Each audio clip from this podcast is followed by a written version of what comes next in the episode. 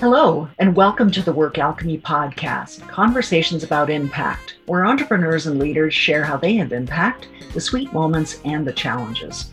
I'm your host, Ursula York. I help entrepreneurs grow successful businesses that make a difference in the world. Impact is more than mission, more than purpose, even more than your why. Impact is where your unique self and business meet the world and contribute to making it better for all of us. These stories are here to inspire and energize you so you can have your own unique impact. Today's guest on the podcast is Claire Willis. Claire is a clinical social worker who's worked in the fields of oncology and bereavement for more than 20 years. She's the author of two books, one of which is Opening to Grief Finding Your Way from Loss to Peace. Welcome to the podcast, Claire. I'm delighted to have you here. Thank you so much for having me.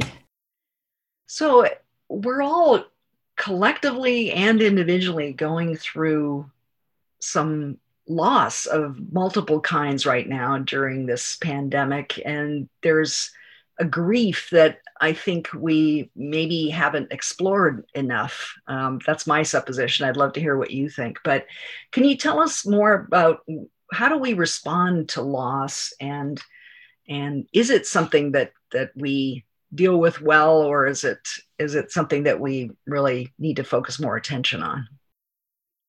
Well you know eh, that's such a great question. Um, i think that the pandemic has brought grief and loss into mainstream media and into conversations. Mm. And we've be- begun to think and talk a little bit about nuances of loss. You, you can read about loss and grief in the New York Times, you can read about in the Atlantic. And so yeah. it's, it's relatively new. And, and I think that's been one of the good things that's emerged from um, the pandemic. It's brought the, the conversation out. Um, I think David Brooks wrote a very interesting article in the New York Times back in April when the pandemic first hit, and he he wrote he he sent uh, uh, he had a uh, I guess a, a, column in which he asked people how they were managing at the very beginning, and he got five thousand replies within minutes. Wow. Really? and what he discovered was that he said there's a river of woe flowing mm. through our culture. Wow. And I love that because, first of all, it legitimizes what people feel. Hmm. I think the, the thing that, that calls me about this work is that there's a common understanding that, that grief is usually presents itself with sorrow and sadness. But grief has so many presentations. It has the presentation of anger, which is a very common one because it gives people a false sense of agency. Yeah. Rather than feel the helplessness or the hopelessness, they can sometimes accompany um, uh, grief. It, it, gives people a sense of being strong. Yeah. So there's anger, there's irritability, there's impatience, there's regret, there's uh, anxiety is a big one, and fear. And there's also gratitude and there's relief and there's uh, numbness. So the, the, word grief is an umbrella word for a lot of um, different feelings, which people may not recognize as grief. So I think one of the things the pandemic has done is that it's it's given us language when we recognize these other feelings as possible expressions of grief, and it normalizes what many of us are feeling. Mm. Well, uh, you mentioned anger, and I, I really see that as kind of grief gone sideways in the sense yes. of not really wanting to deal with, as you said, the the vulnerability and the the uh, sense of helpless helplessness, and and it comes out in a a strong way that feels somehow yeah. enlivening, but uh, is not really particularly constructive. We're seeing it a lot in we, we see it a lot in public arenas and well in politics. Yeah, yeah. I mean, we don't have to look far. And I, yeah. I often, regardless of what one's political leanings are, I often look at one of our leaders and I think, whatever happened to this man as mm-hmm. a child? Yeah. That he acts this way. And it's not about whether I agree with his policies, but the, the chronic rage and the chronic anger, I, I look at as misplaced grief. Mm. Yeah yeah, that's yeah, that's a deep insight. Yeah.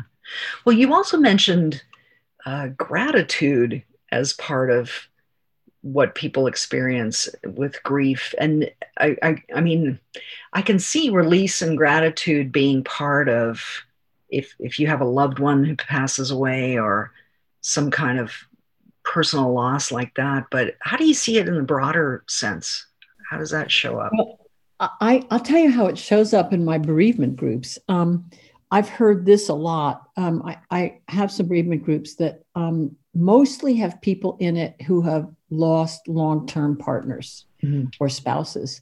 And i've also done young adult bereavement groups for people who have lost parents. And one of the ways it shows up is i'm so grateful to have spent so much of my life with someone i loved and i miss him terribly yeah. or i miss her terribly so grief and gratitude often go hand in hand we're grateful for things we love and when we lose them, that gratitude doesn't go away. We mm-hmm. still feel the grief and the gratitude for having had it and having lost it. Yeah. Something I'm really struck with in these times, and many people have commented on this, it's not original, but uh, that we really are recognizing what is most important to us. And, and it puts rather a sharp point on that when it's not available. Yeah. It, it um, I think that. Um, there's a pervasive grief in our culture that we probably all feel for a fear of losing our life as we've known it, that yeah. somehow things aren't going to come back the way they were. They're going to come back differently. And I don't know qualitatively what that is, but it's going to be different. And life as we knew it is is not coming back. And and that's a grief. Yeah. That, that's yeah. a grief. I'd love to delve into that more with you, but I, I just want to explore this a little bit further and, and ask is there a difference between things that we choose versus what we at least on the surface don't choose so for example if you if you move or you decide to uh, close a company there's grief involved in that, but those are choices that we've made versus something that happens over which we think we didn't have any control. That's a really interesting question. Uh, that's a question I have not been asked.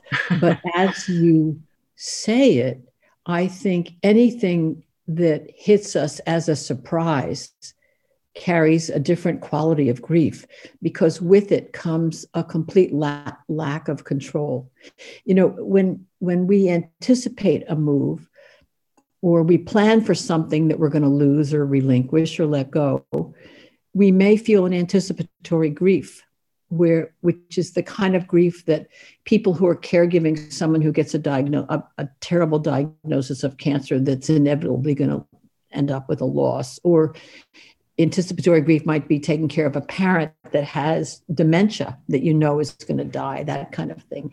And I think that grief is different than the grief that knocks your socks off. Mm-hmm. Um, because the, the grief that knocks your socks off can really challenge your assumptive world. And it can be more of a trauma um, mm-hmm. to the system than something that's anticipate, anticipated and planned for and Although, having said that, I want to say that when someone dies, even though you've been anticipating the death, it's still a shock. Sure. But it's a different shock than, say, the losses that were generated by the arrival of COVID that seemed to me to be abrupt. I, I remember I was in North Carolina on March 1st, and on March 8th, I wouldn't have thought of getting on a plane. It, yeah. it just seemed like my life changed and all of our work went virtual within days. Mm-hmm. So, you know, it's di- it's different. It's really it's a very interesting question you're asking me, but I think that's my answer. yeah, I mean that unexpected element is unexpected in terms of having a grief response. I think maybe uh, at least that's how I understood what you said is being part of that. I mean, I, I know for me, I've had several companies. I'm a I'm a serial entrepreneur, and one of my companies, just no matter what I tried, it just uh, the approach I initially took just was not working, and I, I eventually changed my approach, but there was grief around having to do that, and yeah. surprised me, and um, it took some processing of that to kind of be able to move on and and get on with the work that I was doing. So um, no, I think Ursula, what you're saying is really interesting because I think what we're talking about here is dialectic thinking, where hmm. two things can be simultaneously true. Right. You can want to move, or you can want to sell a company or leave your work, and you can also feel grief. And I think sometimes what happens is people say, How can I feel sorry? I planned this. This is what I wanted. right. But our, our, one of the things that's that's I think important is to be able to hold contradictory feelings at the same time and give them both validity. Hmm. Because yeah. we, we can feel loss and relief at the same time. We can feel gratitude and anger at the same time. We mm-hmm. you know, we're not unifeeling. I just I just made that word up. A new term to be coined. no, but it's true. That's part of what will increase people's capacity to recognize that what they're going through is a grief, even though they may not have lost a person or a job or a loved one or whatever. We can yeah. still feel grief. It seems yeah. to me it permeates the culture right now. Hmm. So, what effect do you think that'll have on us? I'm I'm just exploring that. You said it a couple of times that you think it really permeates the culture, and tell tell me what your thoughts are around how this might affect us in the longer term. I'm hoping that the grief and loss that gets generated well it, there's a lot there's a lot of levels it's not only covid it's all the tendrils that covid has that, that touches so many aspects of our life i mean it's a disease but, but it's it's also the way our work life has changed our family relationships have become fractured what it's exposed uh, around race and health disparities. Mm-hmm. What I'm hoping is that grief or the shared suffering of humanity will be a point of joining for people. And and not it'll be a bridge. It'll be a way people connect. That the legitimacy of feeling this kind of loss and sorrow for so much will be a common bond between people. Mm. and it will leave people feeling less isolated and more connected. I mean one of the things that the premises in the book is that grief is an expression of loss. Oh, i'm sorry. Grief is an expression of love. Mm-hmm. Um, when we've lost something and we have no place for that love to go yeah and given that it's important i think to acknowledge grief when we feel it and we can recognize the various presentations. It has as many presentations, really, as there are people who grieve. Everybody comes into this differently, but to be able to name it and tend it mm. um, is really something that joins us as human beings. Yeah. Because when it comes out sideways, as you were saying earlier, which is so common in anger, irritability, impatience, rage, it, it does harm. When we can hmm. be tender towards the grief we carry, it joins one heart to another. Mm, yeah, so true. Well, I I think wonder too if if uh, if grief is love looking for a place to go. I, I love that. That's what Jamie um, Anderson says. Yes. Yeah. Then um, is that uh, perhaps gives people th- by thinking of it that way, it gives you an opening to find somewhere for that love to go rather yes. than having to yes. be uh, reactive and and just yes. kind of spew it out. So just even putting language to people's experience yeah. is a gift. You know, um, one of the things I remember, I just tell you this little incident I had in one of my bereavement groups.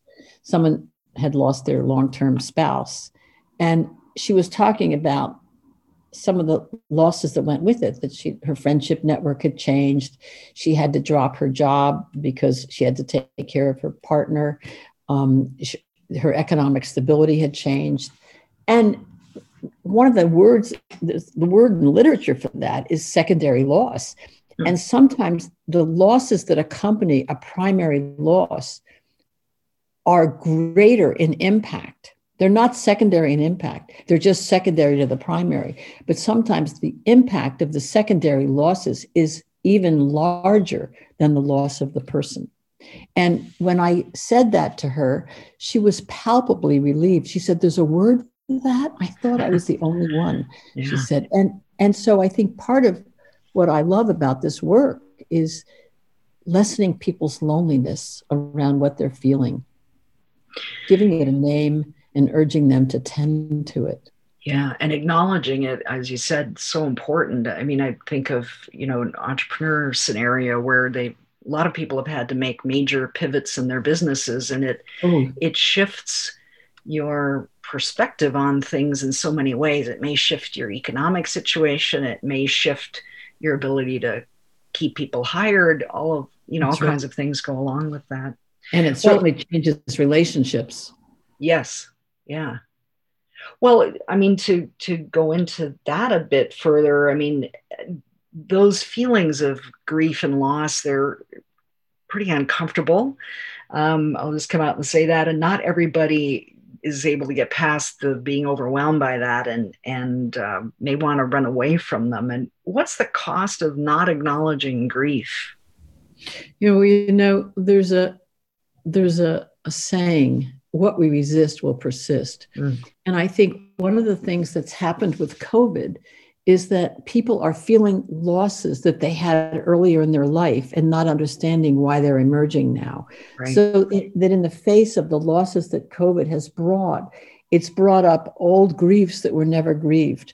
And the cost of it, grief doesn't go away if you don't work with it it will come out sideways. You'll overeat, you'll overexercise you may feel lethargic and depressed, you might feel anxious, you may not be able to concentrate, but it doesn't disappear. Mm-hmm. It just will emerge at another point. So it's really important to the extent we can is to be with and create time to be with and tend to our grief. And I think one of the the things about the book is that each chapter is intended to be a resource to help somebody hold grief and feel less alone in their grief. Mm. Well, and you also talk about how uh, this process it, it's not a hard and fast thing. Kubler Ross did some really uh, early work in that, and I, and I think a lot of people sort of adopted it as here are the five steps I'm going to go through, and and they right. kind of look for I'm not doing it right, um, and in fact, grief will only, as you said in the book, will last as long as it lasts, and you go through what you go through. Can you tell us more about that and and how people's experiences are so varied? Yeah, um, Kubler Ross's work was wonderful, but it was never intended to be laid over people who were grieving. It was intended to describe the process these people go through as they're dying, and it got overlaid. And I think one of the things that really motivated me to write the book is the fact that people would come into my grievance groups and say, I thought I was at the second stage and now I'm back to the beginning. Or yeah.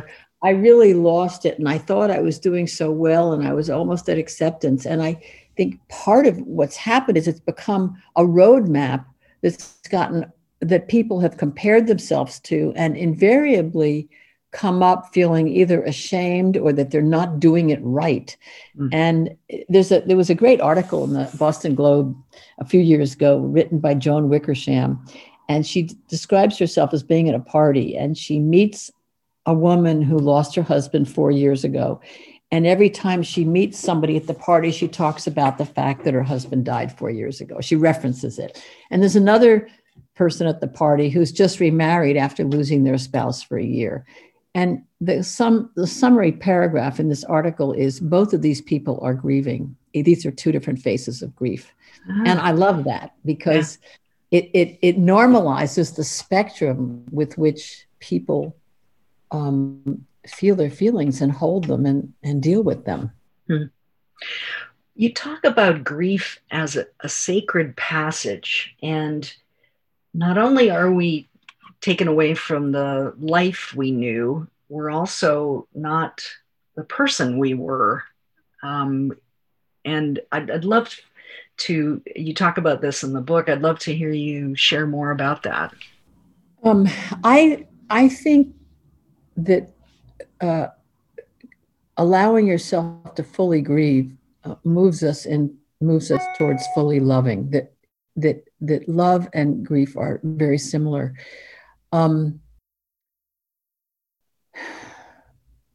repeat the second part of that question, if you don't mind. Sure. Yeah, I was really asking about two different things. I suppose that um, not only are you now separate from the life you had, so the way you things evolve, but you're also change. You've changed as a person as a result of that grief experience. Uh, that's right. I think um, most people go through a pretty major identity crisis mm. um, if they lose somebody that they've loved. But I've, I've also seen this. Uh, I know someone who I actually I know a couple of people who had to close their business that they owned these businesses and they had to close the, the building and sold all the furniture in their business and everything. Hmm. And it results in a pretty major identity ch- change that when you lose something that's really central in your life, whether it's your work or someone you love, you you lose a role that you played and you have to reinvent your life in a certain way without that thing being the defining characteristics. So, I mean, a lot of times for caregivers, it's it's occupied so much of their life, if especially if it's been a gradual process. Like most of my experiences working with people with cancer, who where it takes weeks, years, months for someone to die.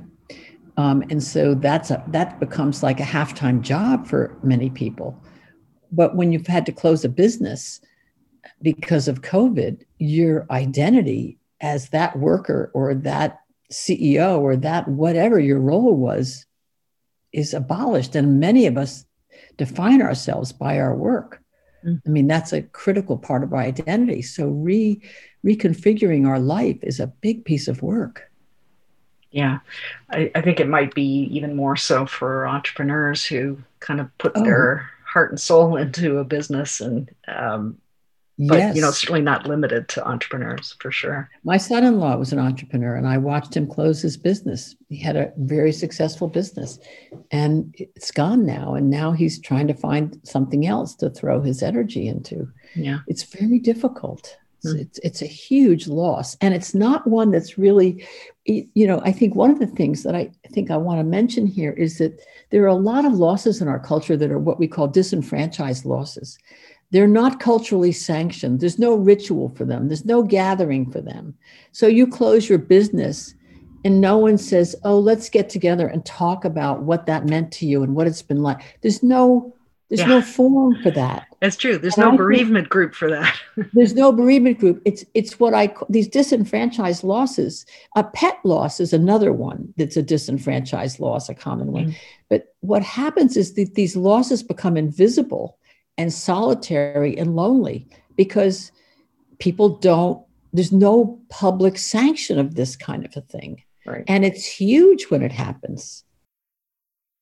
Yeah it's it's so true. That's a great example too of both of those. Um, I, something else that you that's kind of surprised me in the book is you kind of just to turn the perspective a little bit you you say carry your grief with a little more lightness.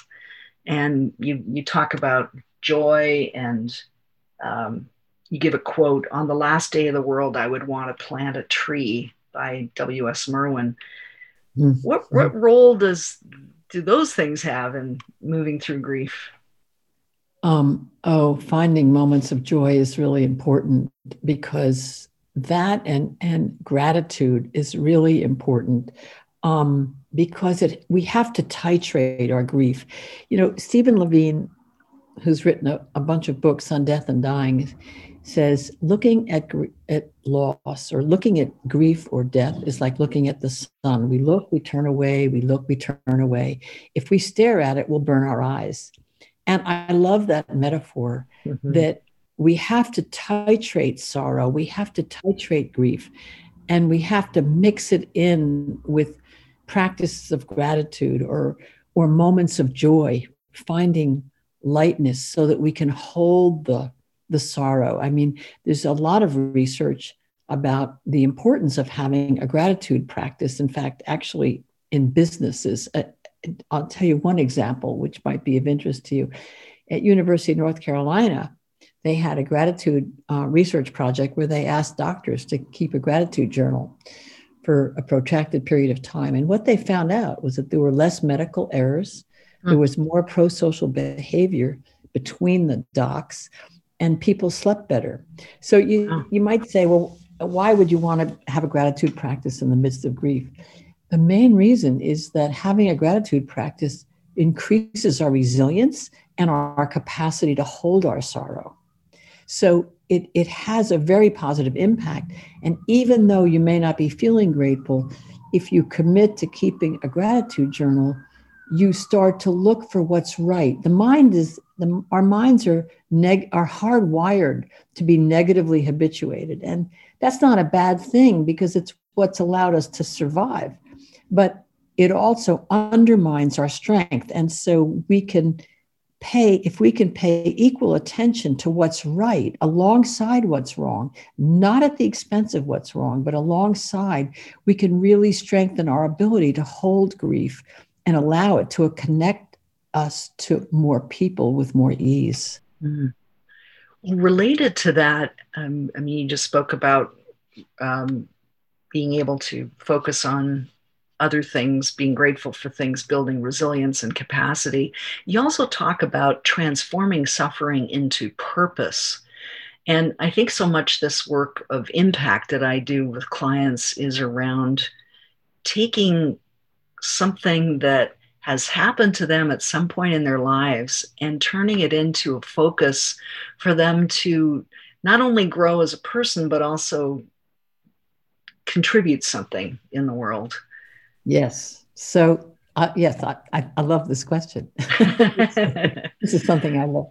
The word, when, when we're passionate about something, whether it's a cause or um, our work, it's often the word passion has as its derivation the word suffering. So mostly we are passionate about things or areas in which we've suffered. So if you think about, uh, for instance, uh, Matthew Shepard's parents after this gay man was killed, yeah. um, have been behind a, a, hate crime bill. They sponsored a hate crime bill, which was mm-hmm. very successful. I have a friend whose husband was killed in 9 11. Oh, and wow. the night before, she had learned she was pregnant. And she has started a, an organization in the Boston area called the Wellness Center, which is nothing but a grief center. So when we know something about suffering from the inside out, we're often passionate because we don't want other people to suffer as we have. Mm. And that's what drives the work. Yeah, I can, and I can it's what people come to it's not something when you're first in the throes of grief that you're going to be thinking about, but it's often a way people make meaning of their own suffering mm. By trying to alleviate the suffering of others and creating something in memory of or in the service of the person or the thing that they've lost. Mm. Well, it's part of the sacred passage. It's transformational yes. in some way. Yes, yeah. exactly. Well, to get to some um, practical things that we can do when we're moving through grief, as all of us are now, um, what are some things that, that people can do to really help um, move through the feelings, hold them, and, and not run, run away when they uh, feel overwhelming?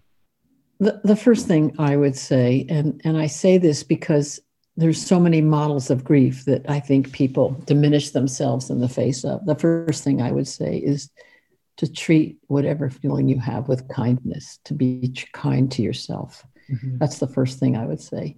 Secondly, I, I think the natural world offers a wonderful respite um, for us in our grief. We often see the cycles of nature, which also are akin to our own emotional cycles often. But also it, being in the natural world, as uh, Stephen and Rachel Kaplan say, give us provide restorative environments for us. So many of us are behind the computer much of the day, and our eyes are focused and we're thinking, and our eyes are tight when we're looking. And when we go out into nature, there's a way that the whole system can relax, and all we have to do is receive what we're seeing. So the natural world offers a wonderful balm, I think, um, for the system um, mm-hmm. and for our psyche and our hearts. Um, writing has proven, journal writing has proven um, there's a lot of emerging research. James Pennebaker has really spearheaded this that when we write for three to four times a week for up to six weeks, our immune system is improved, our depression lessens, and our anxiety lessens. And the details of how to do that are actually in the book. But I would say journal writing is a, a wonderful form. It forces us to create a, to describe and create a structure and organize an event that can sometimes just be overwhelming. And when an event is overwhelming for us, we tend to ruminate about it and we go, we go over and over and over it. How can we be done differently? And the act of writing helps put some structure onto this and helps and can help us make meaning of it. Mm. So that's um, those are a couple of things. Um, also, an art uh, and not thinking of yourself as an artist, but sometimes just allowing yourself to play with an art medium or music or cooking or something that's creative. Um, and art has I think of art as a broad umbrella for many things, but allowing ourselves to let the right side of our brain come forward and express what's there often um, brings little surprises to us because most of us live in the left side of our mind mm-hmm. brain and not the right unless we're an artist. And sometimes we can find some unexpected surprises there. Yeah. So those are some of the ways that i think about this. Yeah well, certainly in the, um, I co lead a community choir, and we can't do our usual four part a cappella because we can't be in the same room together. And Zoom is too, a little, the internet is a little too asynchronous to let us do that. But um, reliably, people show up every single week for our, you know, sort of as much as we can do kind of gathering. And so I think that really speaks to how it's helping people cope with the the small losses that we're we're all experiencing. Well, actually, that's one of the chapters. I'm glad you mentioned this. Is the, is accessing community in whatever way you mm-hmm. can. Yeah. is a huge resource. Mm-hmm. huge. Yeah. and absolutely. yeah, evidenced by what you just said. Yeah. yeah. Well, Claire, I always um, um, it, before I before I end things with the, the rapid round of, of questions about impact, I I wanted to reflect something back that you wrote in the book that I just found so heart opening, and that is, um, I'll just read what you wrote. What if we were to allow grief to wash over us and change us, and let ourselves open and be fully here in the only life that's ours to live? I love that. Mm. Yeah. It's really about welcoming the life that's yours. That's right. And when we do that, our capacity to love just becomes boundless mm. because yeah. we're more connected both to ourselves and we're more connected to other people. Yeah. I mean, this idea of, I mean, one of the things that I hear in my bereavement groups a lot is I would only say this in here because I know you'll understand. And that makes me really sad that there aren't ways for us to make our feelings more commonly acceptable in the larger world, that people have to come to a group to feel seen and heard. Makes me sad, especially yeah. when they've lost some, they, they have a loss that's so overt hmm. um, as the loss of a longtime spouse. Yeah. We're not a, a culture that's comfortable with grief. Right.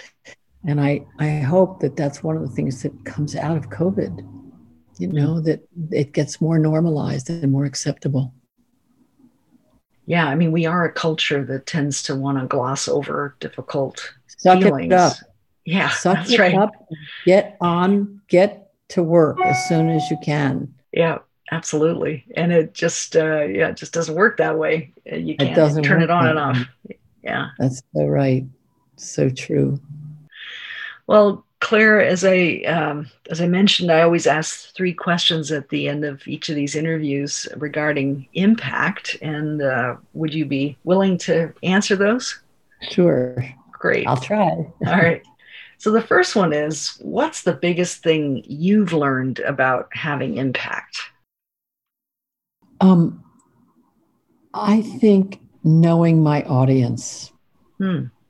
and being able to meet them where they are and not where I want them to be. And those are often disparate. yes. So knowing with whom I'm talking and that allows me to find the best bridge to reach them. Yeah. I mean, that's not only a, a, a good um, approach for work, but it's a great approach for connection and community as well. Yeah. So, yeah. Which is work.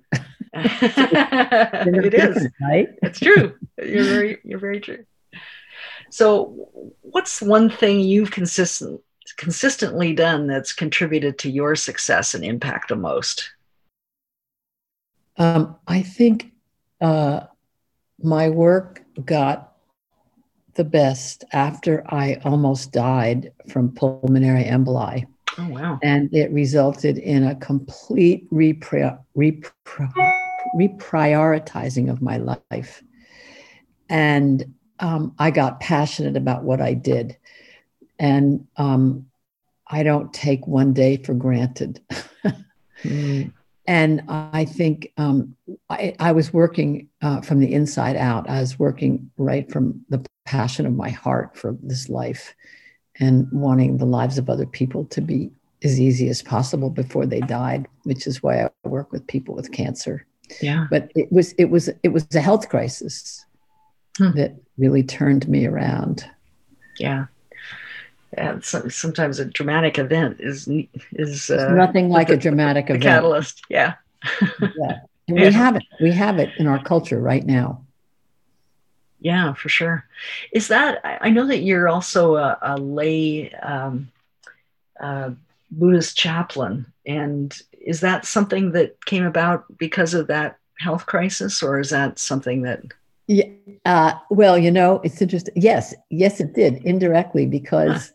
Um, I wanted to acquaint myself and become more fearless in the face of death. Hmm. And um, so I went through this program about ba- basically called contemplative practices for being with dying, and I I drew myself to people who were dying and who were very sick or living with life threatening illness. And um, it, yes, it came out of coming up to the edge in myself. Yeah, and thinking this is where this is where the rubber hits the road for me. Mm-hmm. This is where I remember what's essential. It's it keeps me focused on what's most important and diminishes some of the frivolity of my life. Now, I've been told by many people, "Oh, you're so intense." So I finally found a place where that intensity is welcome. Right. But it's not for every, it's not for everybody. Sure. And I know how to have a good time as well as anybody too. Yeah. So to me, uh, your capacity to grieve and your capacity for joy are completely connected. Mm, you know, can yeah. you play the whole piano or are you hovering around middle C? Right. Yeah, I love that analogy. That's a life force that's going to be compressed. Yes. And it will never find full expression. Yeah, absolutely. Well, and grief is part of our life force as well. It's just yeah. something else we move through. So that's right. Yeah. That's right. Well, the last question I wanted to ask was if you were to to offer advice or provide a piece of insight to someone who's saying, "How can I have impact in the world?" What would you say to them? Do what you most love. Hmm and it'll just come. If your goal is to have impact, it probably won't happen. If your goal is to do what you love, you'll probably have impact. Mm. Oh, wow, that's great. it's all about where it's focused. Yeah. Yeah. It's, well, it's about the source. Yeah. You know, if it's coming from ego, like I want to be big and famous, that's going to be different work than someone who's driven by uh, humanity, some kind of humanitarian reasons or some kind of suffering that they've known that they want to uh, help other people avoid. Mm. You know, it's just a different source. Yeah, absolutely. Well, Claire, thank you so much for everything that you've shared with us today. I think this exploration of grief is so important, especially right now, but always as part of the the range of emotions that we experience. The more you can embrace that, the more you can be in the life that you have. So I, I really appreciate you being here to talk about that and bring that all to our. Well, I love your questions and, and thank you for having me. Great, my pleasure. Yeah. If uh, people want to get in touch with you, what's the best way for them to reach you and where can they buy your book? You should be able to buy my book at, at a local bookstore or order it. I mean, I what I usually say to people is buy locally. Our bookstores need support so badly. Yes. Buy locally and review on Amazon.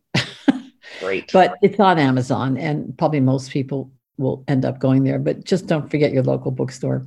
And um, if you want to be in touch, um, you can find me at openingtogrief.com. Um, that's my website. Great.